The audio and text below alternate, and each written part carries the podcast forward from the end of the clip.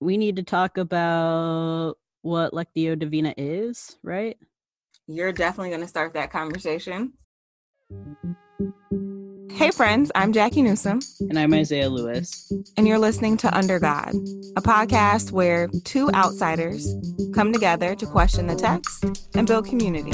Thanks for listening.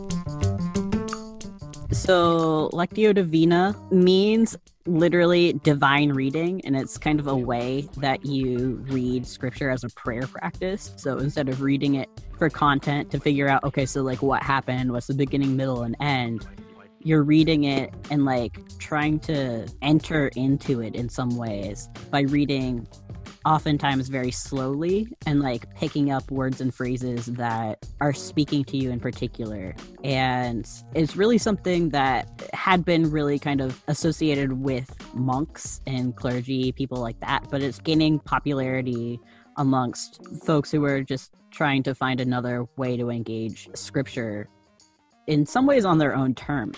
What was in my mind was this narrative that I always heard, especially when I was like in high school, mm-hmm. maybe early on in college, about you need to get close to God and you need to be in the Word. I feel like the Black church tradition, I don't know if it's just Baptist, but I doubt it. Just is like you need to be in your Word and you need to be talking to God. And in order to talk to God, you need to know God's voice. And in order to know God's voice, you have to know the Word, type of thing.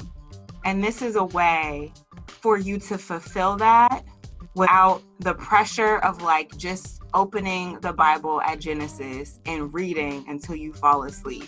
When you read the text this way, and even if you guys can follow along with us, right? And you could you could re-engage the scriptures that we pick on your own. When you have some thought about what is this saying to me and what does this mean, you're actually using and grappling with the text in a way that at least I wasn't when I was trying to just read the word.